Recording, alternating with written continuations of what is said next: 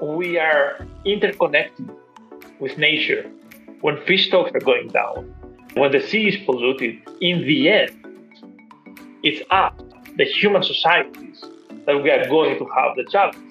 Like the Earth is going to survive with five more degrees, you know. Uh, the Earth is going to survive with uh, plastic full seas and oceans. We are not going to make it. And surprisingly enough, most of the fishers are aware of that because they spend most of their lives in the sea.